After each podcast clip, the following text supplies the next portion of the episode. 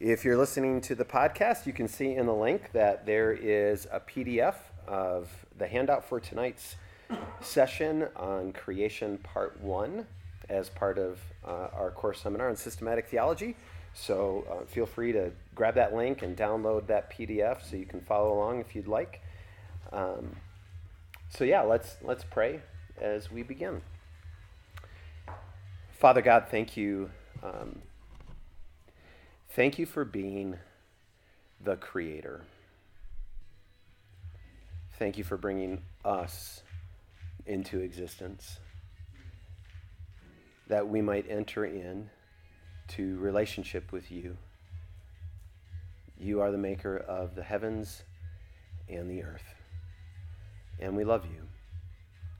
Father, thank you for sending your Son into this world to atone for our sin and to give us life and to make us a part of your family, sons and daughters that will one day enter a new kingdom, a new creation that will be set free from the bondage of sin. Uh, there, there is great hope to be found in the very beginning of the story, and would you help us to see that over what is probably the next couple of weeks? Thanks for these uh, friends that are here tonight, and um, Father, use this lesson, this session uh, in each of our lives to increase our knowledge of and love for you. And we ask this in the mighty name of your Son and our King, Jesus. Amen. So, by way of reminder, for those of you who have been here before, and I, think you've all been here before when I look around, um, please feel free to interrupt at any time and throw up a hand if you've got a question or something isn't clear. Uh, I want this to be participatory um, and uh, so that it can serve you best. Um, my intent this week is, um, as you can see from the handout, to introduce uh, the idea of God creating the heavens and the earth and to draw some principles from that. And next week, uh, so this week I won't be tackling what are the different views on the creation event. That's going to be next week. So maybe I've already disappointed you in the very beginning of the class. Um, but but, but ne- next week is when is when we'll get into uh, the details of that, and we can all you know, maybe present our arguments in a very ironic way. So, the doctrine of creation. Where did we come from? Why are we here? Is there a creator? Why did he create? What is his relationship with his creation? These basic questions have intrigued, maybe some would say boggled, the minds of men and women for millennia. These are not just challenging questions, but hugely significant questions.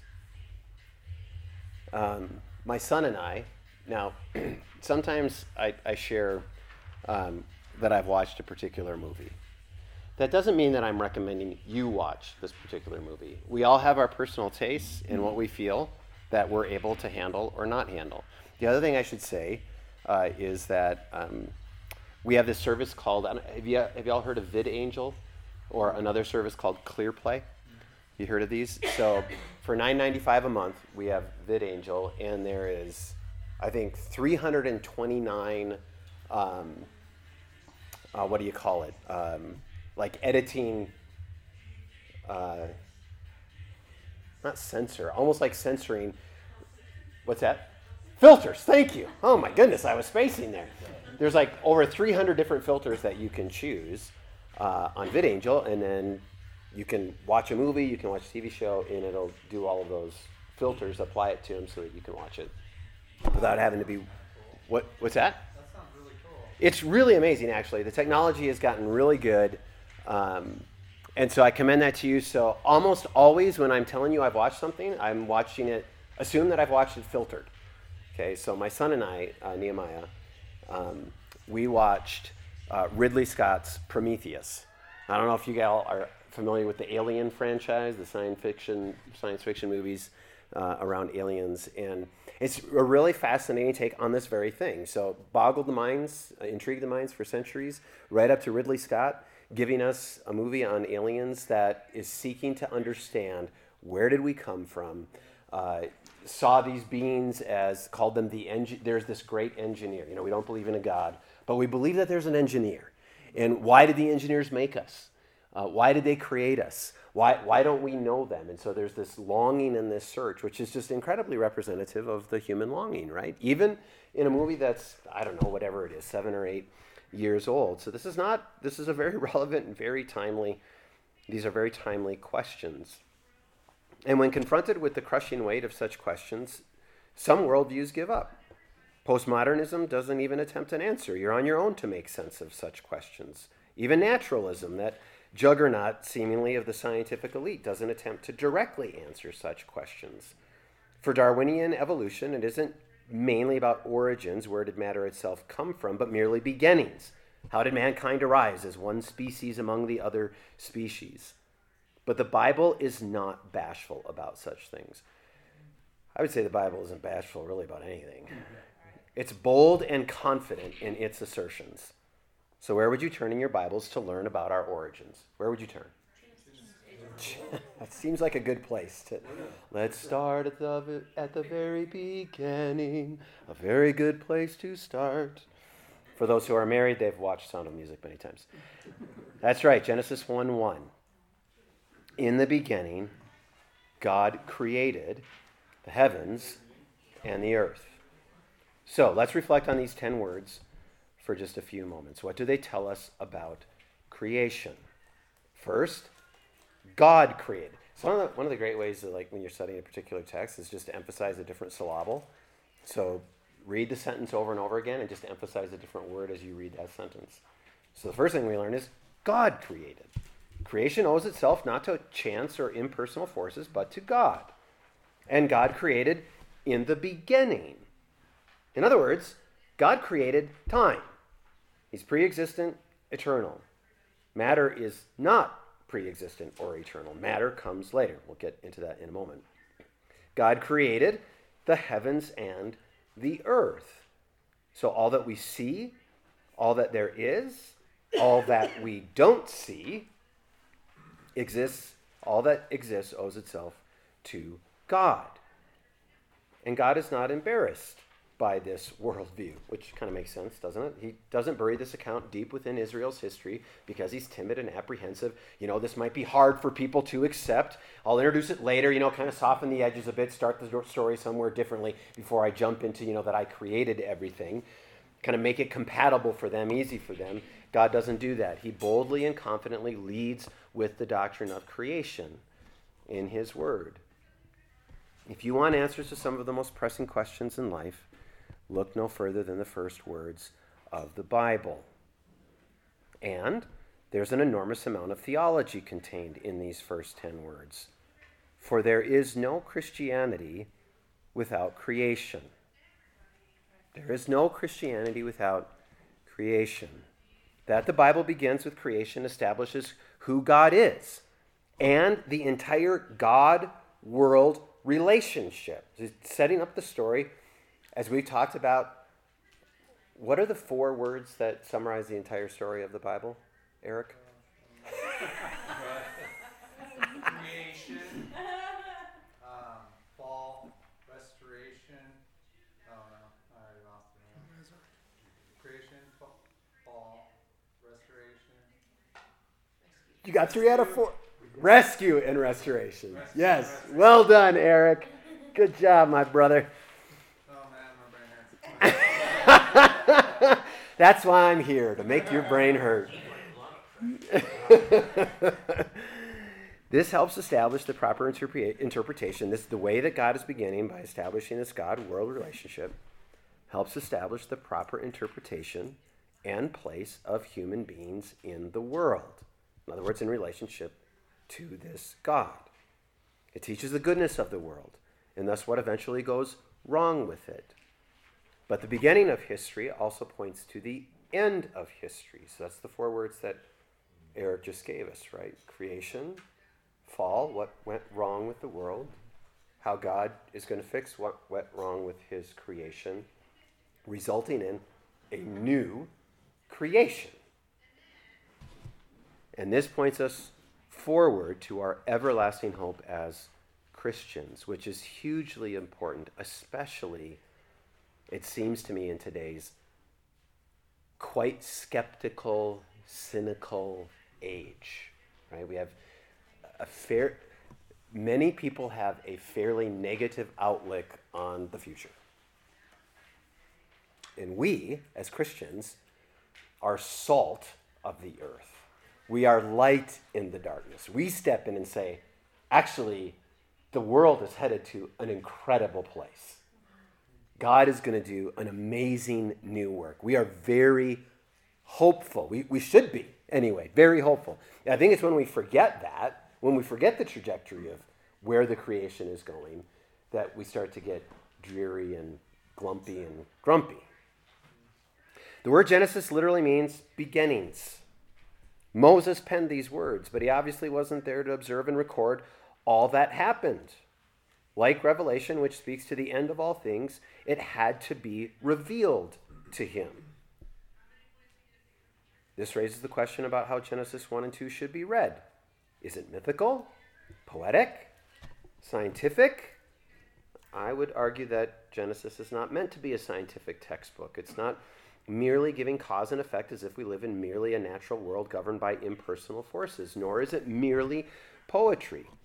Moses speaks plainly and concretely. The main point of Genesis 1 and 2 is to give us a theology of creation, especially God's relationship with humanity. So, in order to understand that, we have to understand the time in which he was writing. Moses is writing, right? At the time that he's writing this, he's writing to Israelites who are at the time of their escape from Egypt.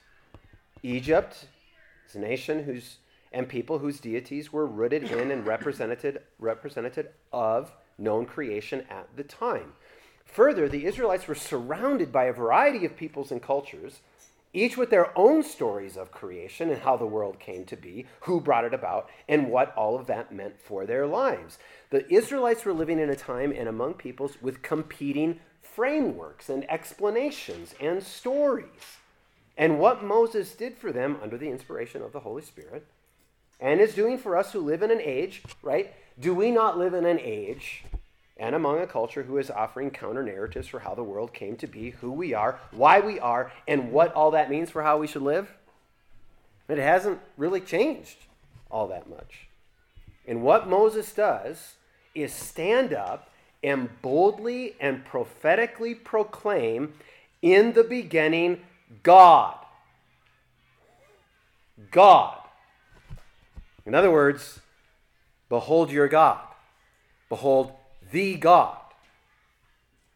And isn't this really when you when you think about the Exodus account, isn't this exactly what God does by toppling in the plagues? What is he doing? He's toppling all the every one of those plagues is representative of a God that, is, that Egypt worshipped. He's showing his power, displaying his power over all the other gods and all the other systems and all the other views. There is one true God. You can see this by, if you just look at the story, Moses declares God 32 times in just the first 26 verses of the story. That's what we call in Bible study a theme, a pattern, right?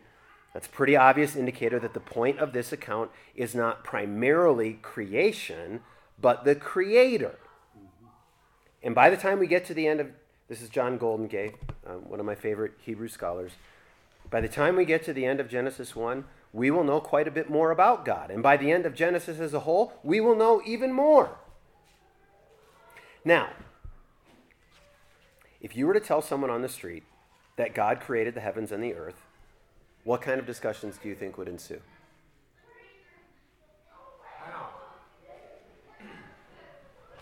Who made God? Ah. What's that?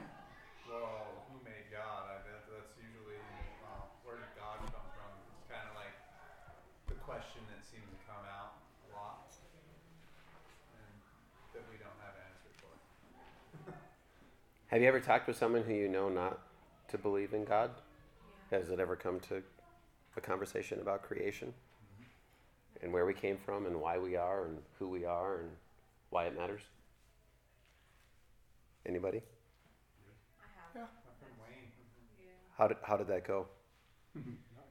round and round. Right, not Round and round. Usually goes to aliens. What's that? Usually goes to discussion of aliens. Yeah. I've had that happen. Yeah. Or prove it to me. I don't know. My, it just Yeah. depends. Like I don't know. My friend Wayne, when I brought up, you know, he's. I think his heart position was in a. I think he heard a lot, and there was a lot of like, "Whoa, man!" type of like, "Whoa, that's you know, almost like interest." But um, what's funny is it's like. I feel like something inside of individuals that they're still blinded, but they still. I feel like when the truth is truly being spoken, um, something inside of them, something's happening.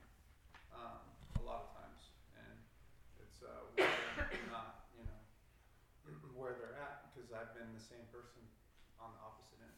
Hmm. Yeah, the other side of the conversation. Yeah. Yeah. Yeah. Yeah. Yeah, you might get questions like uh, I like I've got in the past, what about dinosaurs? What does the Bible say about dinosaurs? What about the age of the earth? So how old is the earth? How do you address carbon 14 dating and its results? The fossil record. What do you think of evolution? Where does evolution fit in your thinking? Um, and so often creation can be co opted by these kinds of conversations. And if we're not careful, all of these competing voices will drown out the one voice that we need to hear God's voice. I- I think often we can, I think a mistake that we can make, even in, inside of the church, sometimes I would say, even in churches that I've been a part of, especially inside of the church, we get focused on actually the wrong questions. Um, we get focused on wrong emphases. And I think it's important to go back to the text and remind ourselves what is Moses concerned with, right? Like, so this is all the way back to our very first semester on how to study the Bible. We are searching for the author's one intended meaning. Was Moses writing to explain and defend how God created or that God created? That's an important question, I think, when you come to the text. And I don't think he is talking so much about how God created, but that he created. And we have to be careful, even as we're having these conversations, because I don't think that we should ignore the questions or be afraid of the questions. And I'm grateful for people who who feel called to this particular part of, say, apologetics or or Christian study and, and answering questions like that. I certainly think there's a place for that, and we ought to have questions or answers to the questions that are asked of us. But I think we have to be very careful about falling into a trap of kind of putting God in the dock, as it were, on the witness stand and kind of drilling him with questions as if we're kind of the judge and saying, You have to answer my questions. Why, why didn't you give me this answer? And then kind of searching in between the lines of the text to see if we can figure that out. Often I'm reminded, is it I was going to look this up earlier and then I forgot. Is it Jeremiah who talks about putting his hand over his mouth? It's one of the prophets. Job. Job, Yeah. yes. I put my hand over my mouth. Yeah. Where were When, you yeah, yeah, yeah. Exactly. Yeah. Job. Um, so often I, I wonder if I don't think enough of like, wait a second. I'm just going to listen first. I'm going to listen before I open my mouth. And, and isn't it Koheleth, the, the unknown author of Ecclesiastes, who I think is probably Solomon, who says, writes at one point Ecclesiastes, you know, we, we should enter into the house of God, not speaking. Um, we should be silent. Um, so, what does God have to say? If we, if we need to listen to God, what does He have to say about creation? I'd like to consider seven specific statements from the Bible related to the opening chapters of Genesis. And then, with that foundation, next week we'll talk about some other matters that surround creation. All right, let's dive in. First biblical truth God created the universe out of nothing. God created the universe out of nothing.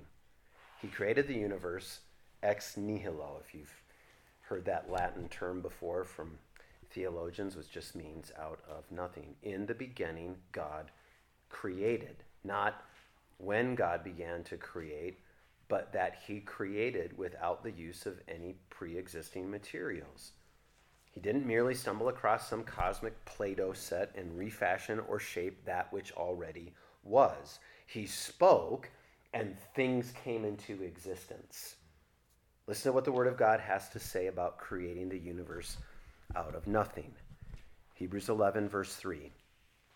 By faith, we understand that the universe was created by the Word of God, so that what is seen was made from things that are not visible. Or Romans 4:17, which says that God, quote, is the one who gives life to the dead and calls things into existence that do not exist. Or Psalm 33, verses 6 to 9. The heavens were made by the word of Yahweh, and all the stars by the breath of his mouth. He gathers the waters of the sea into a heap, he puts the depths into storehouses.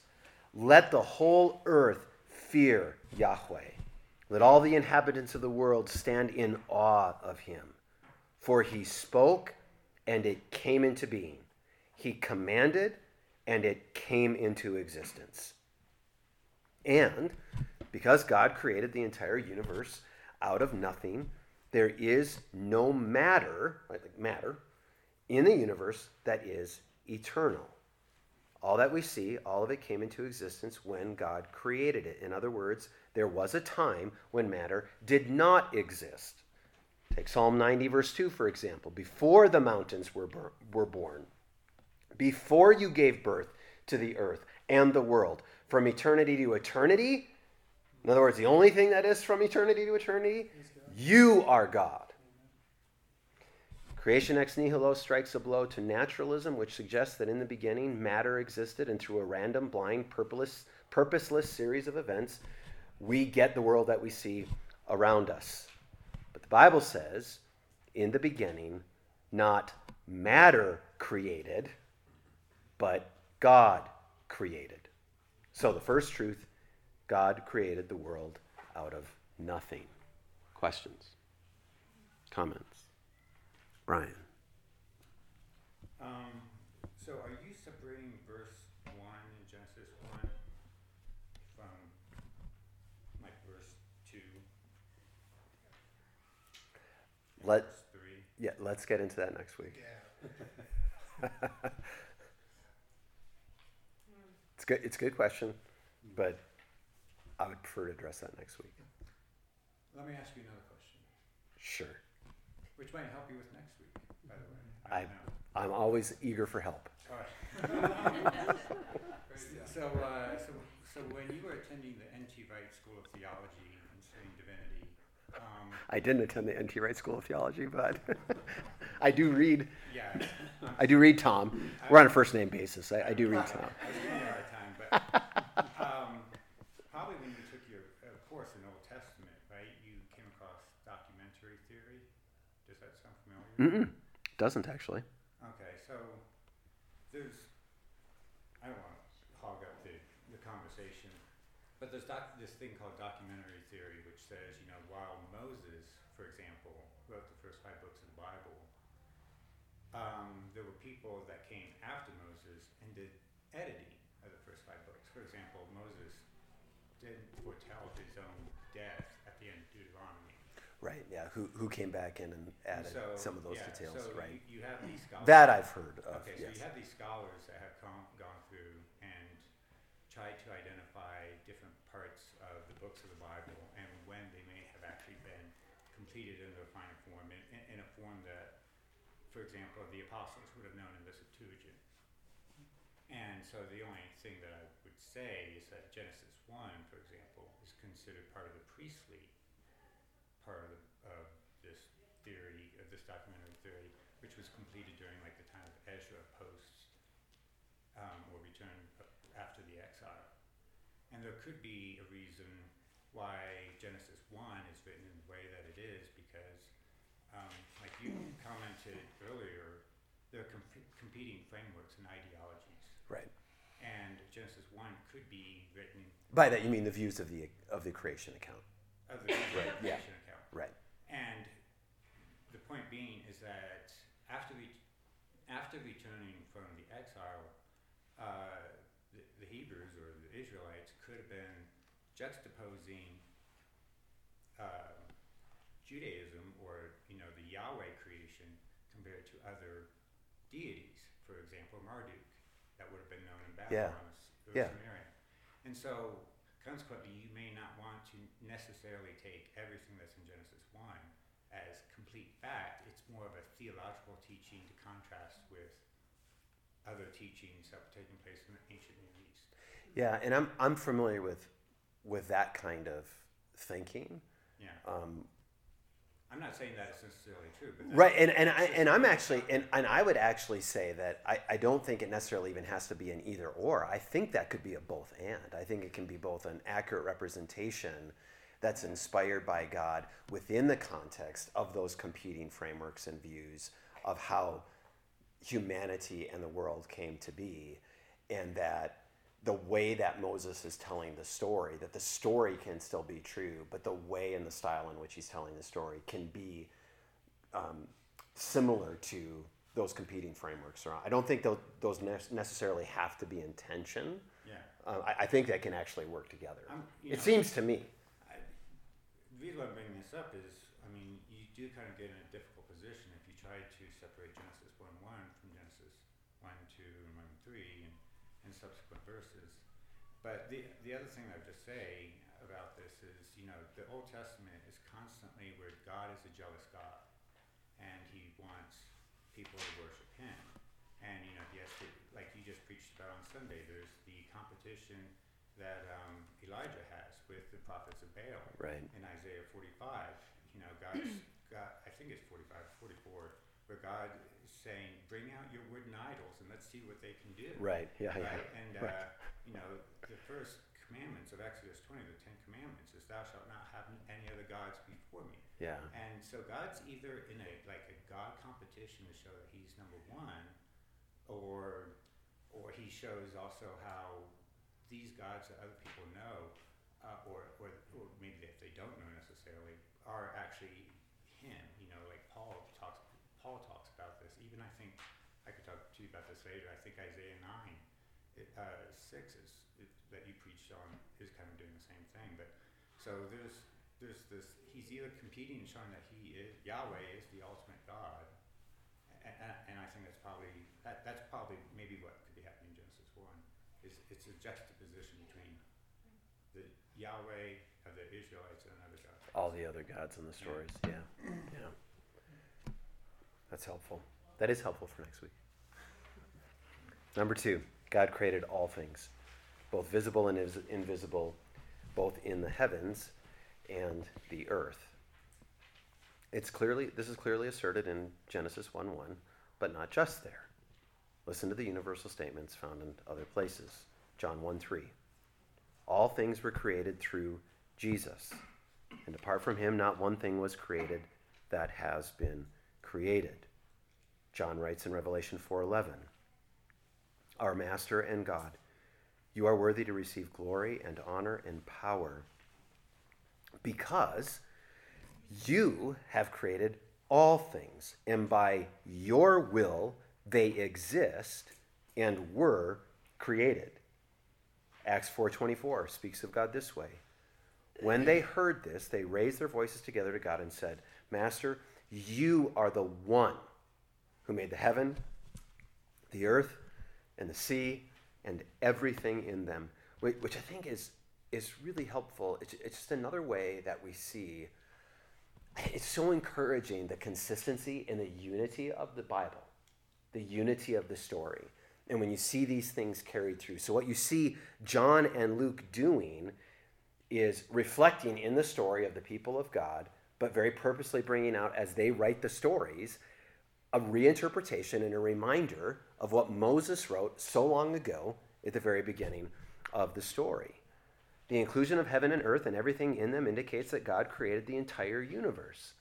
The creation of the entire universe includes the creation of an unseen spiritual realm of existence. So I mainly take, and, and I think this is true, and, and maybe you would bring up places. I was, I was trying to think about this this week, if there's anywhere where I don't think this is true, and I couldn't think of any place. When, when I think of, when you hear the heavens and the earth, um, our God is in the heavens. It, you know, often maybe you grew up in a tradition that, that like I grew up in, and you know, you kind of look up into the upper right hand corner of the room, and you know, that's I'm looking up at God. I think the heavens and the earth is is representative of two realms. Um, so that there's this heavenly, uh, in other words, and it and it can mean right because the word ouranos can is can, can be interpreted as skies. So it can mean, you know, like I'm looking up into the skies or to the firmament. And, but it, I think it can also represent these two realms. So there's an unseen realm. So it's, it's not necessarily, I, I don't think it's quite accurate to say I'm going up to heaven or I'm going to go up to God, you know, when someone dies. I think they enter into a heavenly realm and they therefore enter into the presence of God. And, and the scriptures are very clear about this unseen spiritual realm of existence. Then, in addition to creating this visible, tangible, physical universe that we have around us, God also has created angels and other kinds of spiritual, heavenly realm beings that can also operate in this physical realm. He also created this place, this space, where his presence, presence is especially evident. Uh, and there's some really good books that, that you can read. I just got a new series of books and I've only skimmed them. I haven't read them in depth. I got them at the recommendation of a very close friend. It's a man named Michael Heiser who I'd heard a little bit about in the past, but he's got a, a series of books. The first one, I think it's the first one, is called The Unseen Realm. And then he has a book on angels and a book on demons. And so if you want to read, I think, some really solid treatments of that unseen realm, even though I haven't read them in depth, I'm happy to commend that series to you. At the same time, you know, we want to go to the Bible and see that this is explicitly stated in both the Old and New Testaments. In the book of Nehemiah, Ezra prays, Nehemiah chapter 9, verse 6. You, Yahweh, are the only God. You created the heavenly realm, the highest heavens, with all their armies. Some translations will talk about the hosts of heaven. Literally, the word is armies the earth, you've created the earth and all that is on it, the seas and all that is in them. You give life to all of them and to all the army that are in the heavens worshiping you. Or maybe you could think of the story of um, Elijah. You remember the story of Elijah when he, he prays that God would reveal uh, the armies of the heavenly hosts that are surrounding he and his servant. Or you can think of the um, the 85,000 Assyrians that were killed by one angel. One angel. This is why I say every time in the Bible you see angels, people wet themselves, like because one angel could kill 85,000 Assyrians. Or you think about uh, Sodom and Gomorrah, which were destroyed by the coming of angels and the fire that was sent down by God. The army in the heavens, uh, which the CSB render. So if you if you look at Nehemiah 9 6, in your translation, you might see, um, and all the stars in the heavens worship you.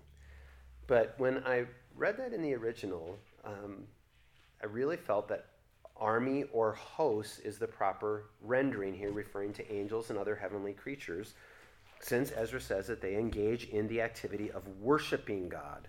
And that same term, so when I looked at that same term in other places in the Christian Standard Bible, that same word, in Psalm 103, verse 21, Psalm 148, verse 2, they did render it as um, armies in the heavens.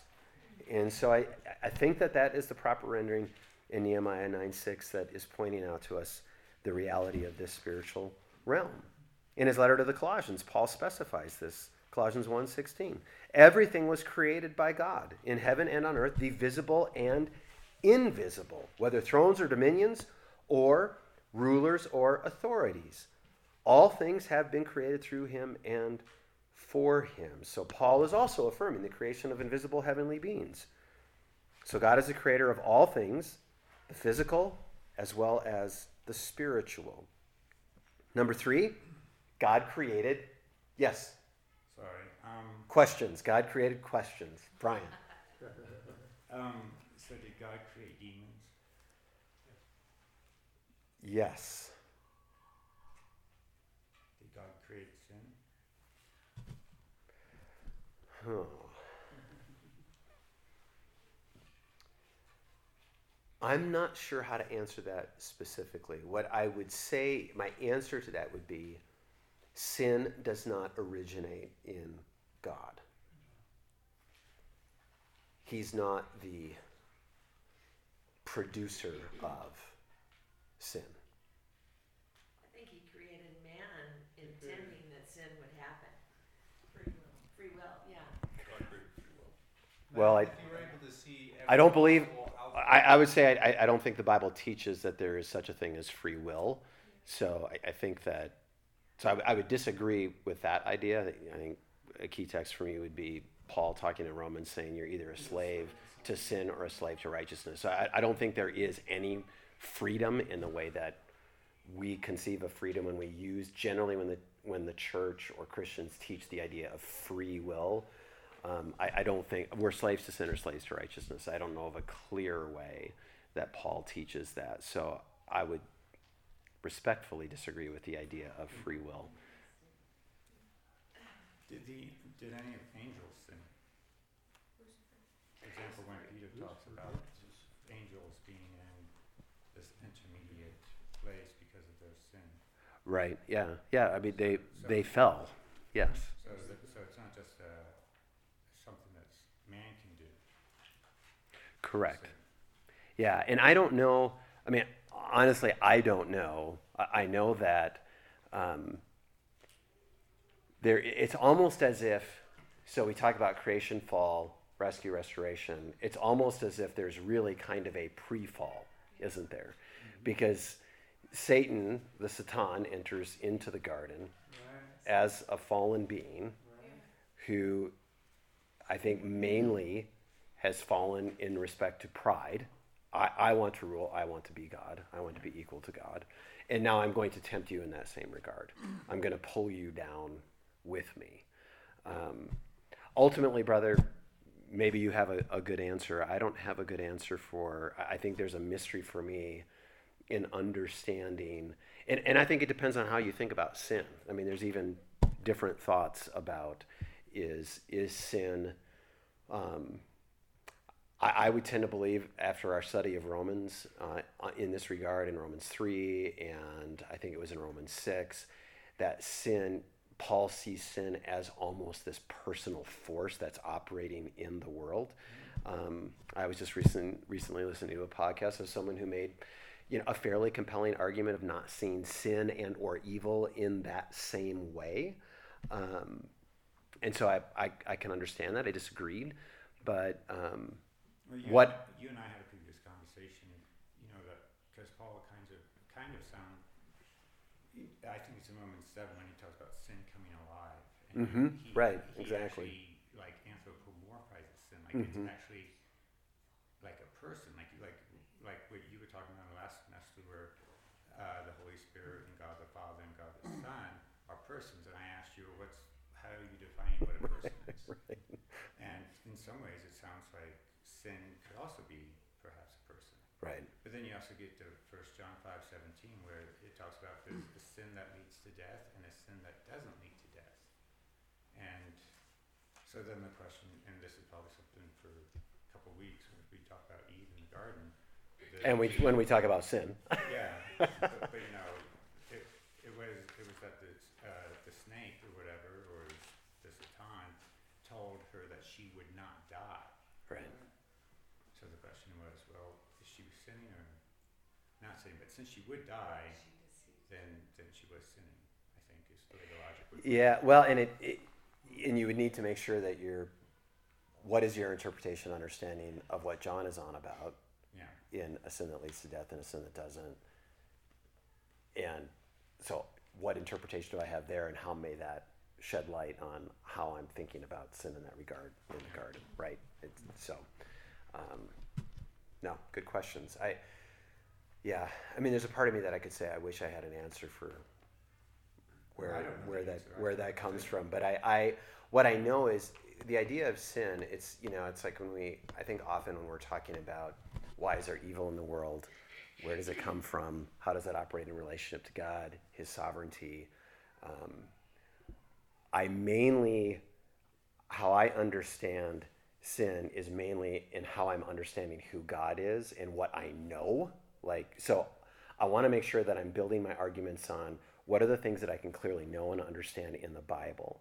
And then when I want to understand the clear things, most importantly, and not spend all my time trying to first focus and understand what are the things that are unclear and try and like how do I figure those out?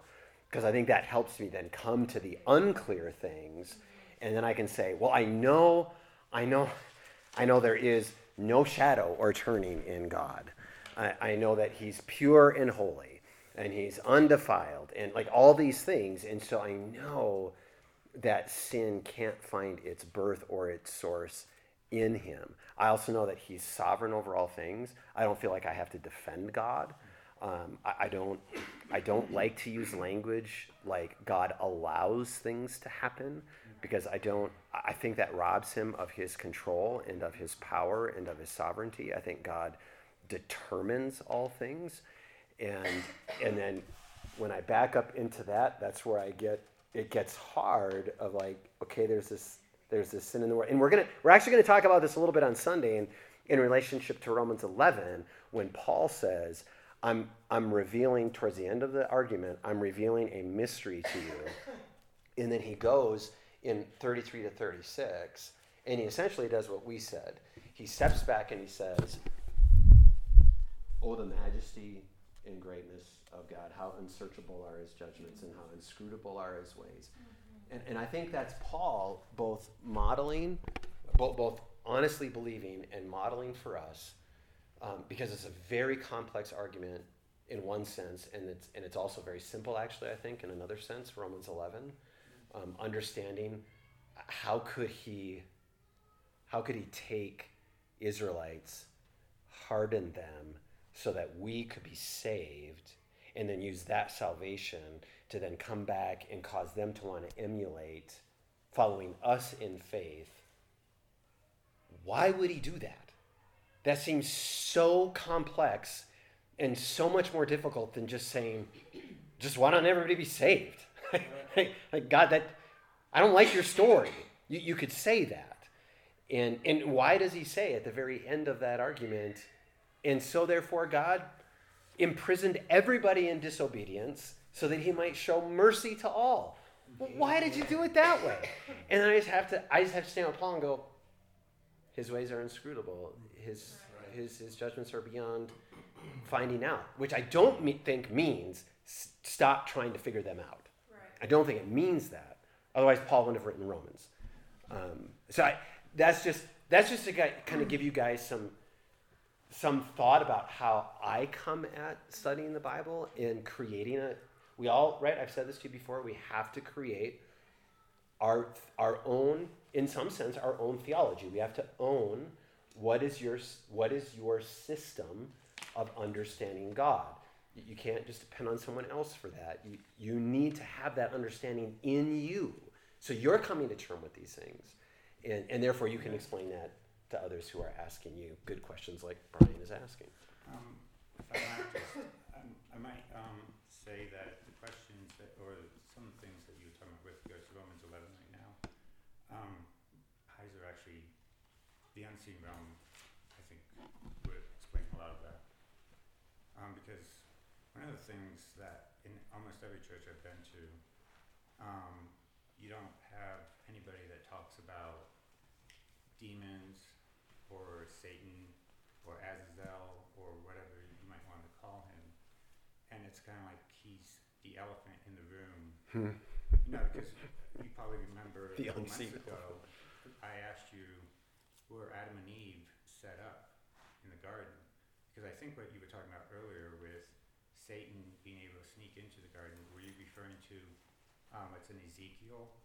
Um, um, when Ezekiel was going to go talk to the king of Tyre, and he said, You were in the garden, you were a cherubim, you were uh, is that the reference that you're I, I wasn't thinking explicitly of that. Oh, okay. But- Because there is that. That's helpful there- text. there is that scripture in, in Ezekiel where it talks about how Satan or whatever, whatever his name should be, was in the garden. And he was a cherubim, and cherubims were there to guard. And, and so you could maybe assume that he was there to actually guard the, now, the tree of knowledge of good and evil. And instead. Turned. Like maybe that's when he fell. And so, well, I, I- Interesting. I haven't I haven't heard that before. That Ezekiel verse actually says that he fell before. it. Well, it gives you the idea that he fell before him. But Yeah. um, anyways, uh, Heiser talks a lot about all this stuff. It's I need to actually read very that in more interesting. detail. I need to read that book in more detail. Yeah. God created time. Physics tells us that time is a property resulting from the existence of matter, the succession of moments one after another, which is dependent on the existence of a material substance in order to measure them. Don't ask me to fully explain that, I'm not a physicist. Accordingly, time exists when matter exists. But God is not matter. God, in fact, created matter. And before that, God was simply existing. And since there was no matter, and because God does not change, time had no existence, and therefore no meaning and no relation to Him. Which is why He can say in verse 1 in the beginning. He literally creates the beginning before He creates anything else, Lord, which is cool. amen. So, what does this mean? Well, it means, probably among many things that you might come up with on your own, that God is not bound by time like human beings are bound by time. We've talked about this before here. God's existence is independent of time. Not only did He create the reality in which we live, not only did He create you and me, He actually created the space time continuum that we exist in. Which I was thinking about this the other day. I'm trying to remember. I, I was listening to something and it spurred this line of thinking like this is important these little bits are actually really important because it helps us make sure that we don't that we don't project our limitations on this god that we're trying to understand. So there, there's a sense in which god doesn't like he can operate in aspects of past present future but for god it's likely that there's just the there's it's all just a now it's just a now. Like I, he understands it all this whole thing as just this now. He, he's not kind of like we're kind of trapped on the timeline right? And he's not which i think has a number of glorious implications if you thought about that for a bit Recall that Psalm 90, verse 2, which I quoted to you already, says, Before the mountains were born, before you gave birth to the earth and the world, from eternity to eternity, you are God. Or recall Revelation 1 8, which reads, I am the Alpha and the Omega, says Yahweh God, the one who is, who was, who is to come. That's kind of that, I just, now, I'm just, I'm the Almighty. Or how about Psalm 102? He has broken my strength in mid course. He has shortened my days. I say, My God, do not take me in the middle of my life. Your years continue through all generations. Long ago you established the earth, and the heavens are the work of your hands. They will perish, but you will endure. All of them will wear out like clothing. You will change them like a garment, and they will pass away. But you are the same, and your years will never end. And your servants' children will dwell securely, and their offspring will be established before you. See, what I, the reason I'm giving you these texts, oh, I hope you see this, brothers and sisters, is, is you're seeing the writers of the scriptures work out and apply the reality that God is beyond time. It, it means something. It's not just some, like, remember what we said in the very beginning of, of this course? That systematic theology is by definition practical, that it's wanting you to understand and know who God is so that has has a transformative effect on your life and the way that you're living.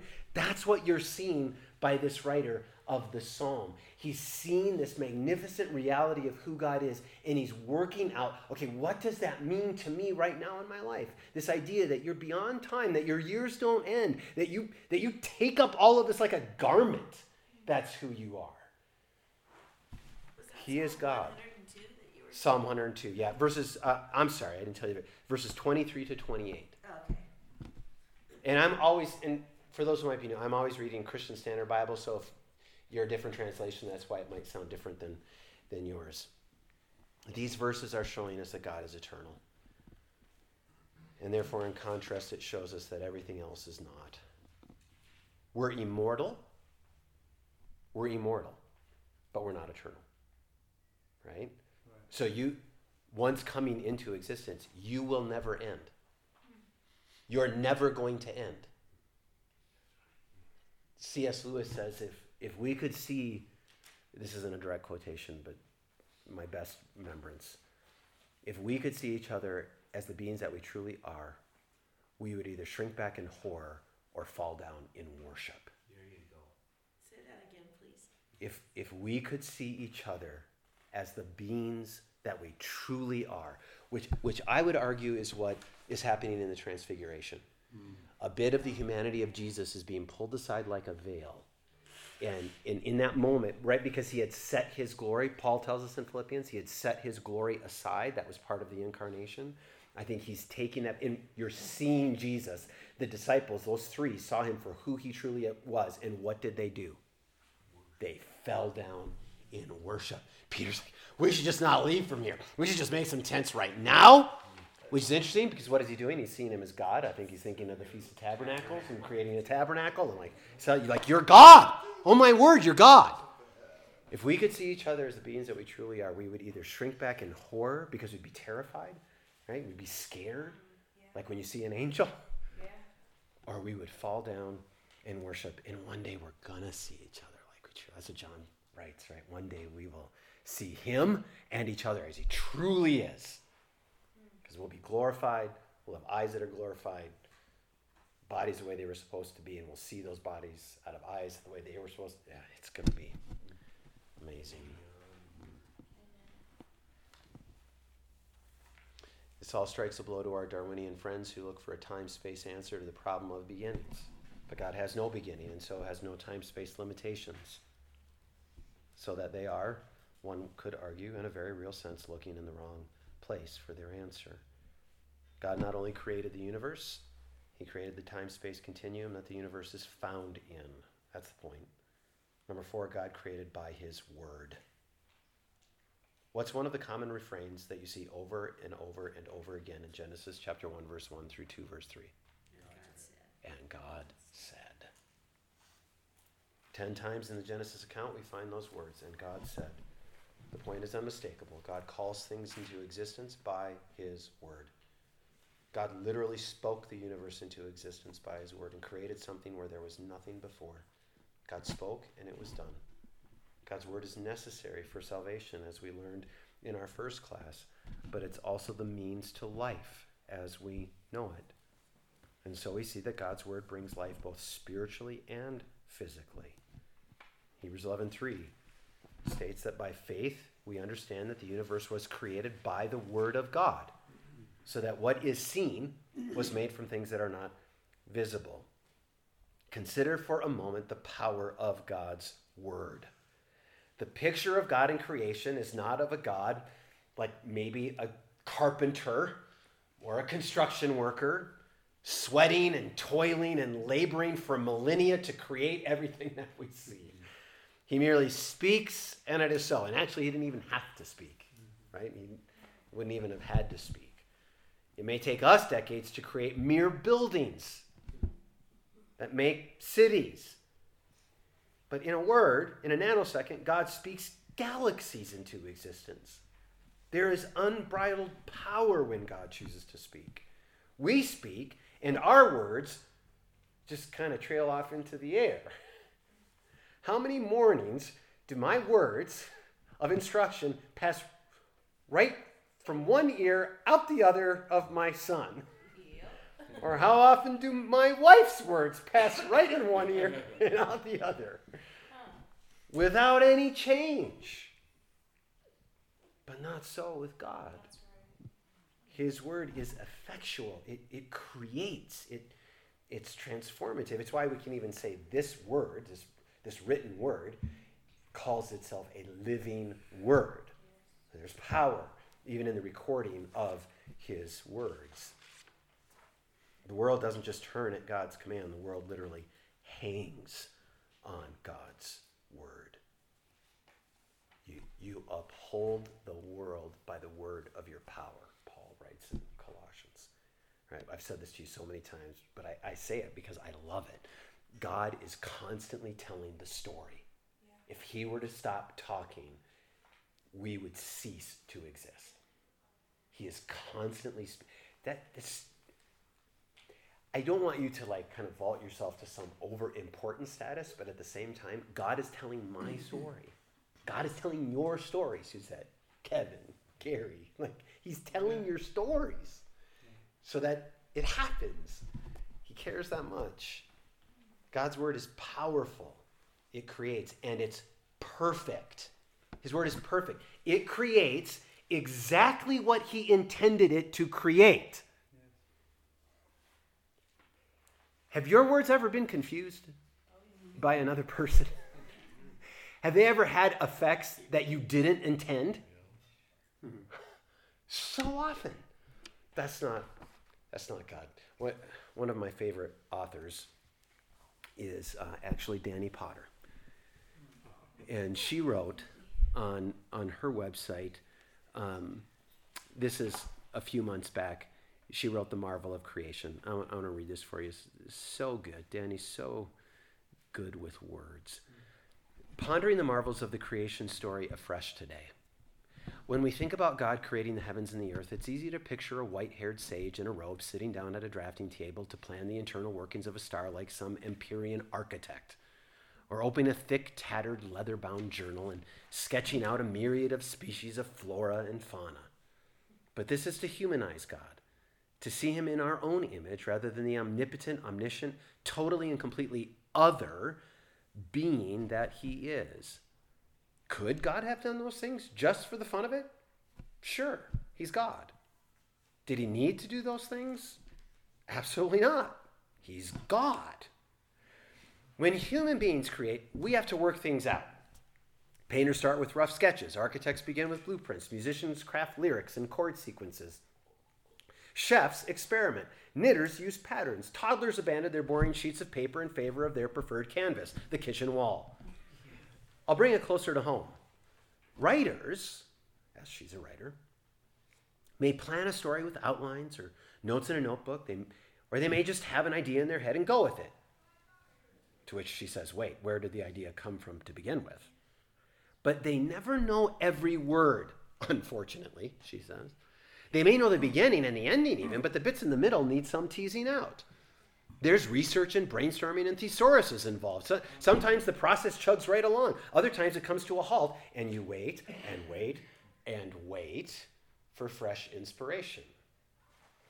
But not God. Scripture tells us when God created the sun and the moon and the stars, he had only to speak a word and they sprang into being, just like that. No trial and error, no writer's block, no rough draft, perfection right from the very start. This is what it is to be an omnipotent, all powerful creator. And when God envisioned giraffes and honeybees and oaks and the water molecule, he didn't have to experiment to get it just right. He didn't need to discover the best way for birds to learn how to fly, although getting the boot from a nest 50 feet high off the ground seemed a tad risky. He didn't have to explore the various combinations of affectionate and indifferent in order to create the perfect blend of cuddly frustration that is the house cat. God doesn't learn, He just knows. This is what it is to be an omniscient, all knowing creator. God is infinite, therefore, His knowledge is infinite. The whole of creation, from atoms to anglerfish to the Andromeda ga- galaxy, was there in His mind and has always been. He spoke and it was. Except maybe centipedes, those things are straight from hell. Did Danny write that? Which, so let, let, let me, uh, let me critique Danny for a second. Because we, we, have this, we had this discussion the other night in our house. Nehemiah and I arguing with my wife, Susan. Because Susan, I hear a scream in the kitchen. What? What is? What? What? What's your? So I holler because you know I'm sure she's fine.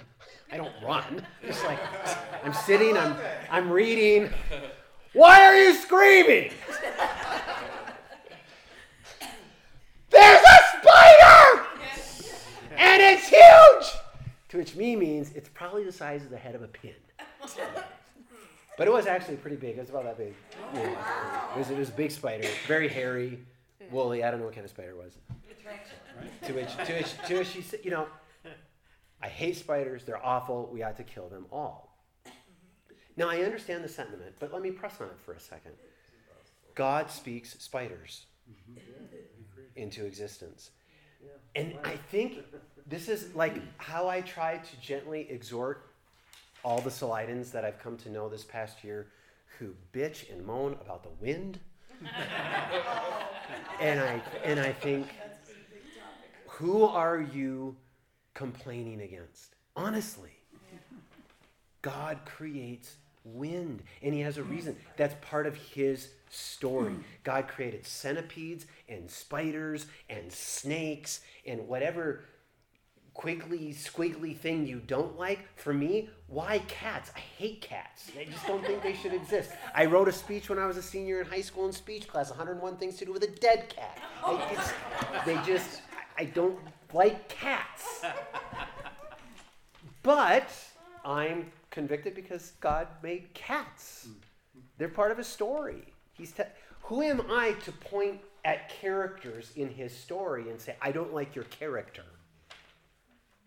There's a reason that you've put characters in the story. Amen. I'm sorry. So, Danny, I, About the wind. I can, I can relate. I, I'm not a big fan of I try to centipedes, especially those huge orange ones with like the big legs that like. I Ooh. think maybe God created them and they did something else before the fall. Hey, I listen. I'm, I'm. There's a degree to which I'm with you. Like, I, I have lots of questions for God. Like, what is the point of mosquitoes? Like, why, why, why, why? They just make me itch. Why ticks? Why this thing that sucks my blood? I don't. Why? I. No. Every time I think about that stuff, I just am very thankful because I am who I am, and I get to have the knowledge. And but all creation still cries out to God. Right. So I don't know. She in this. I'll just end this last little bit. How incomprehensibly awesome to realize that the world in which we live, the grass on the ground, the air in our lungs, the very molecules of matter itself, were crafted and are held together even now by words, divine words. Then she goes on to reflect, which which we could further. It's interesting that the only thing that God did not create. What is the only thing that God did not create merely by speaking? Man. Man. It says he formed him out of the dust of the ground. He became involved in a way that he hadn't with the rest of creation. Hmm. Interesting. Number five. Creation is a triune act. Genesis 1 26 to 7 reveals that the Creator God is triune. I will say that, you know, there are some, there, there are those who would argue that we don't see the Trinity in Genesis 1 26 to 27. I, I think it is, I think the Trinity is present there. Um, God said, Let us, let us make man in our image, according to our likeness. They will rule the fish of of the sea, the birds of the sky, the livestock, the whole earth, and the creatures that crawl on the earth. So God created man in his own image. He created him in the image of God. He created them male and female. We see this as God, the Father, Psalm 19.1, heavens declare the glory of God, and the expanse proclaims the work of his hands. But we see that the Son was also involved in specifically in this work. John 1 3. All things were created through Jesus, and apart from him, not one thing was created that has been created. Paul agrees with John, for everything was created by Jesus in heaven and on earth, the visible and invisible, or the thrones, dominions, rulers, or authorities. All things have been created through Jesus and for Jesus. Hebrews 1 2. And in these last days, he has spoken to us by his Son, Jesus, and God has appointed him heir of all things and made the universe through him. God the Holy Spirit created. He's generally pictured as completing, filling, and giving life to God's creation. Genesis 1 hints at the preserving and sustaining function of the Spirit when it says, Now the earth was formless and empty, and darkness covered the surface of the watery depths, and the Spirit of God was hovering over the surfaces of the waters, involved in what God would then do. Or Job 33 4, The Spirit of God has made me. The breath of the Almighty gives me life. In Psalm 104:30, the psalmist writes concerning the great variety of creatures on the earth and in the sea, saying, When you send your ruach, your, your spirit, your breath, They are created, and you renew the surface of the ground. In John 6, we see Jesus saying in verse 63 The Spirit is the one who gives life. Mm-hmm. The words that I have spoken to you are spirit and our life. So the Father creates, the Son creates, the Holy Spirit creates, bringing new life. Number six, the universe that God created was what? Very good. Very good. What's the constant refrain of Genesis 1? God saw that what he had done was good. Genesis 1 4, 10, 12, 18, 21, and 25. And at the end of the six days of creation, God saw all that he had made, and it was very good indeed. Evening came, and then morning, the sixth day. God delighted in the creation that he had made, just as he had purposed to do. Was happy about that. Though sin has marred this material world, even to the point that the creation groans, right? We heard that in Romans 8 22. The material world is still good. It's still good in God's sight, and therefore should be seen as good by us as well. All of it. All of it. This knowledge will free us from a false asceticism. That is the belief that the use and enjoyment of God's material world and all that is in it is wrong. It's somehow wrong to enjoy this material world that he has given to us. listen to how the apostle Paul teaches about this in 1 Timothy chapter 4 verses 1 to 5. Now the Spirit explicitly says, the Spirit does, so I'm hearing this from the Spirit, that in later times some will depart from the faith. So this is a departure. They will pay attention to deceitful spirits and the teachings of demons through the hypocrisy of liars whose consciences are seared. They will forbid marriage. They will demand abstinence from foods that God created to be received with gratitude. Chicken noodle soup and cheddar biscuits and the world's greatest oatmeal chocolate chip cookies that my wife made with shaved Ghirardelli dark chocolate put in oatmeal and sugar and butter and flour and eggs and pecans and chocolate chips and put them in little balls on a what do you call the pans that you put in the baking sheet pans? Not all of the balls survived making it into the oven, I'm going to say and testify to.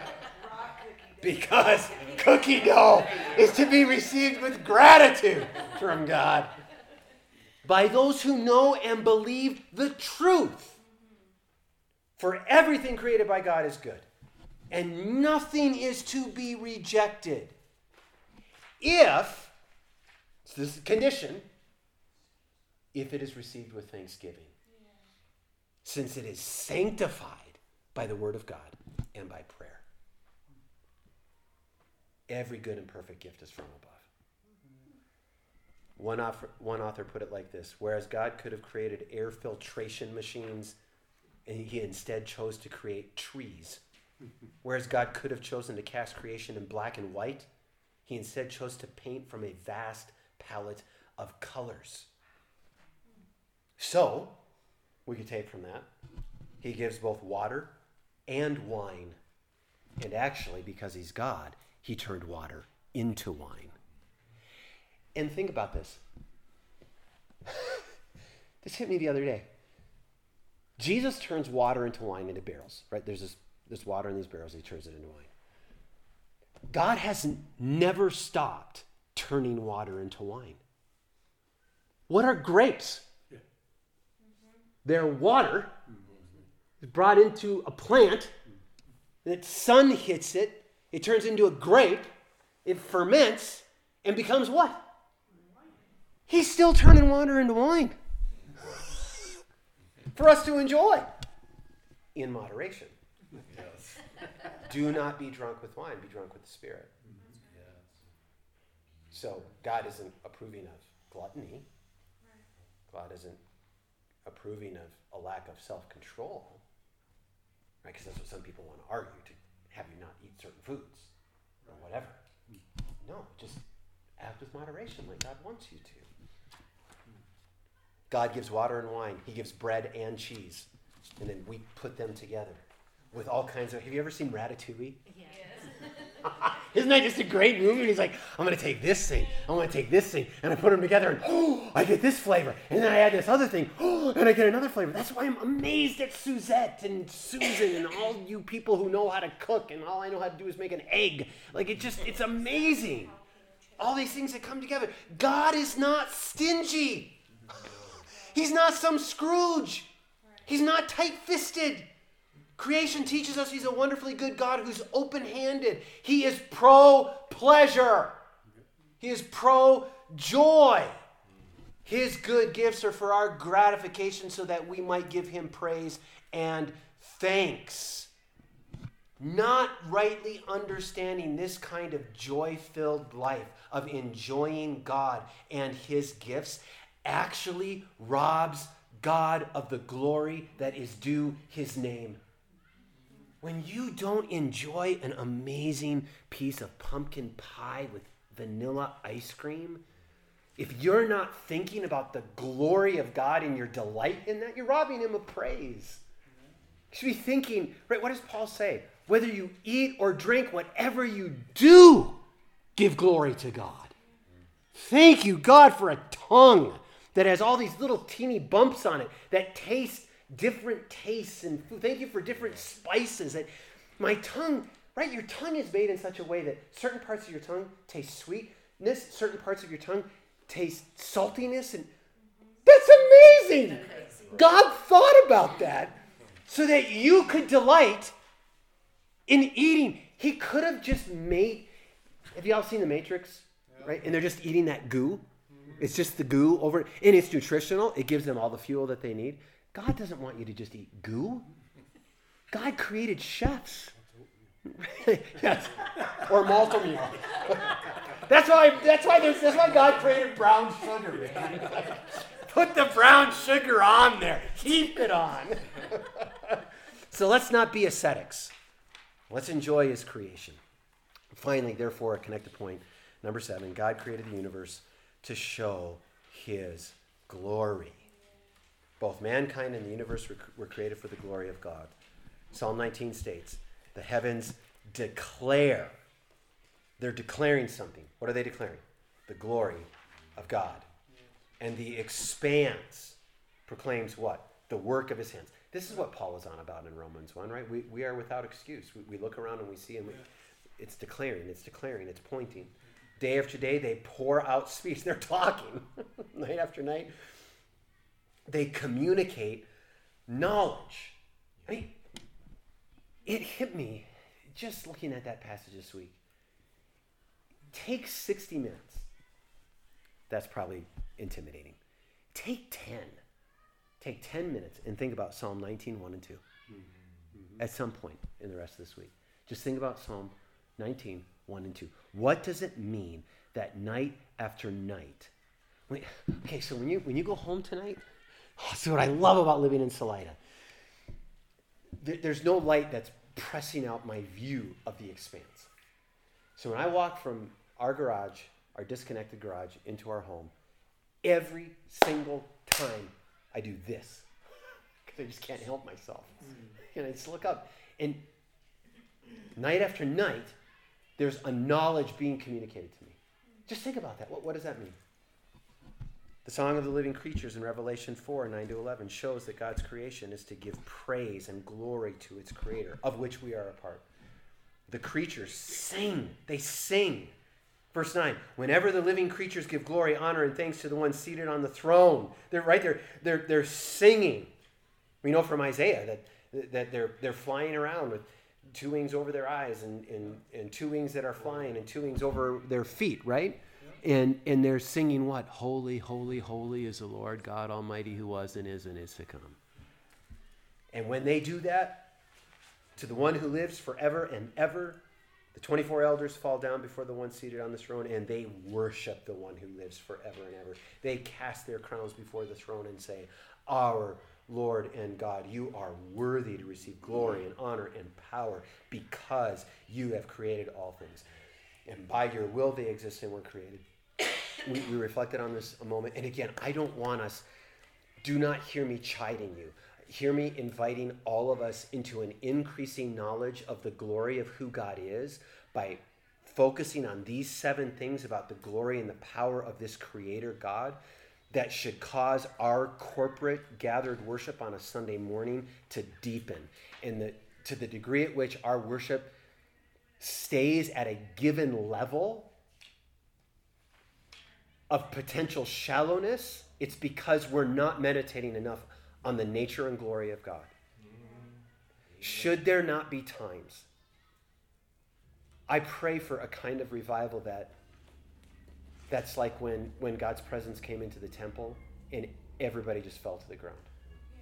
Like I want to see God like that.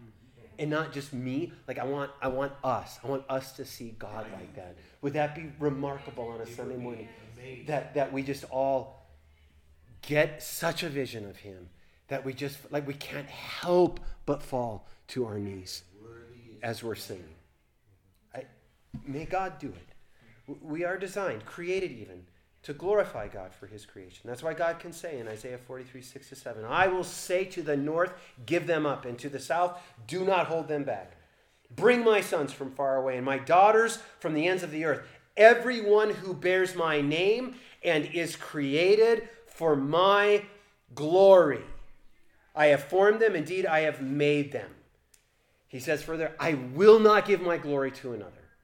He is jealous for his glory. All of this, including us, exists so that we can bring glory to his name. Which, Lewis, when, when he was confronted with this, with the idea that God creates to get himself glory and worship, he said, I, I, for so long had this problem because God seemed to me to be some old prattering woman who was waiting for, for compliments to be given her. What kind of God is this that needs?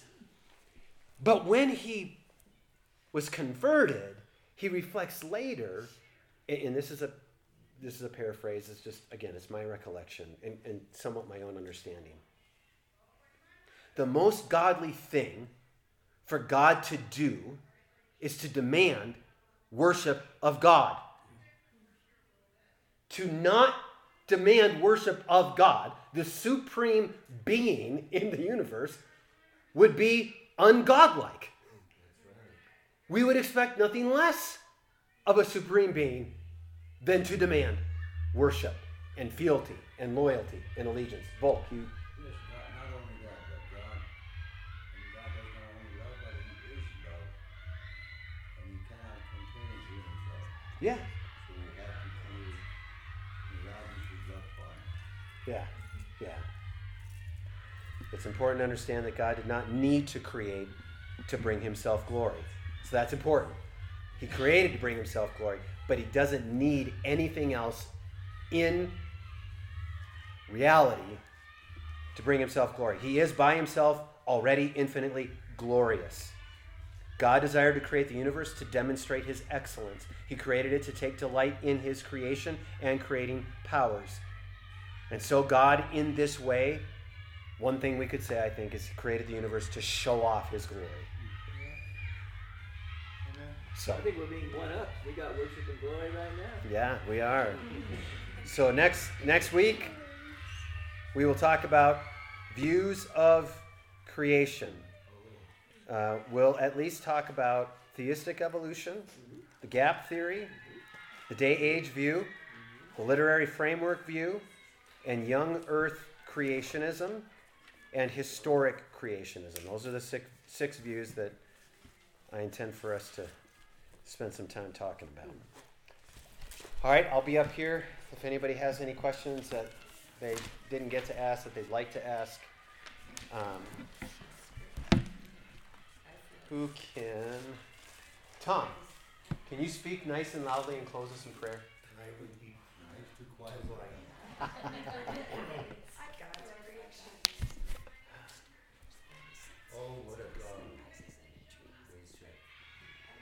we thank you for who you are and how you have shown yourself, yourself to each one of us. And may we follow upon our faith. And may we give you what you're truly deserving of, and that is worship. Mm-hmm. For you are worthy, worthy, worthy. We thank you for that. Amen. Amen. Yes. Amen. Thank you, Tom. Thanks, everybody. Thanks for being here, for your attentiveness. I look forward to seeing you next week.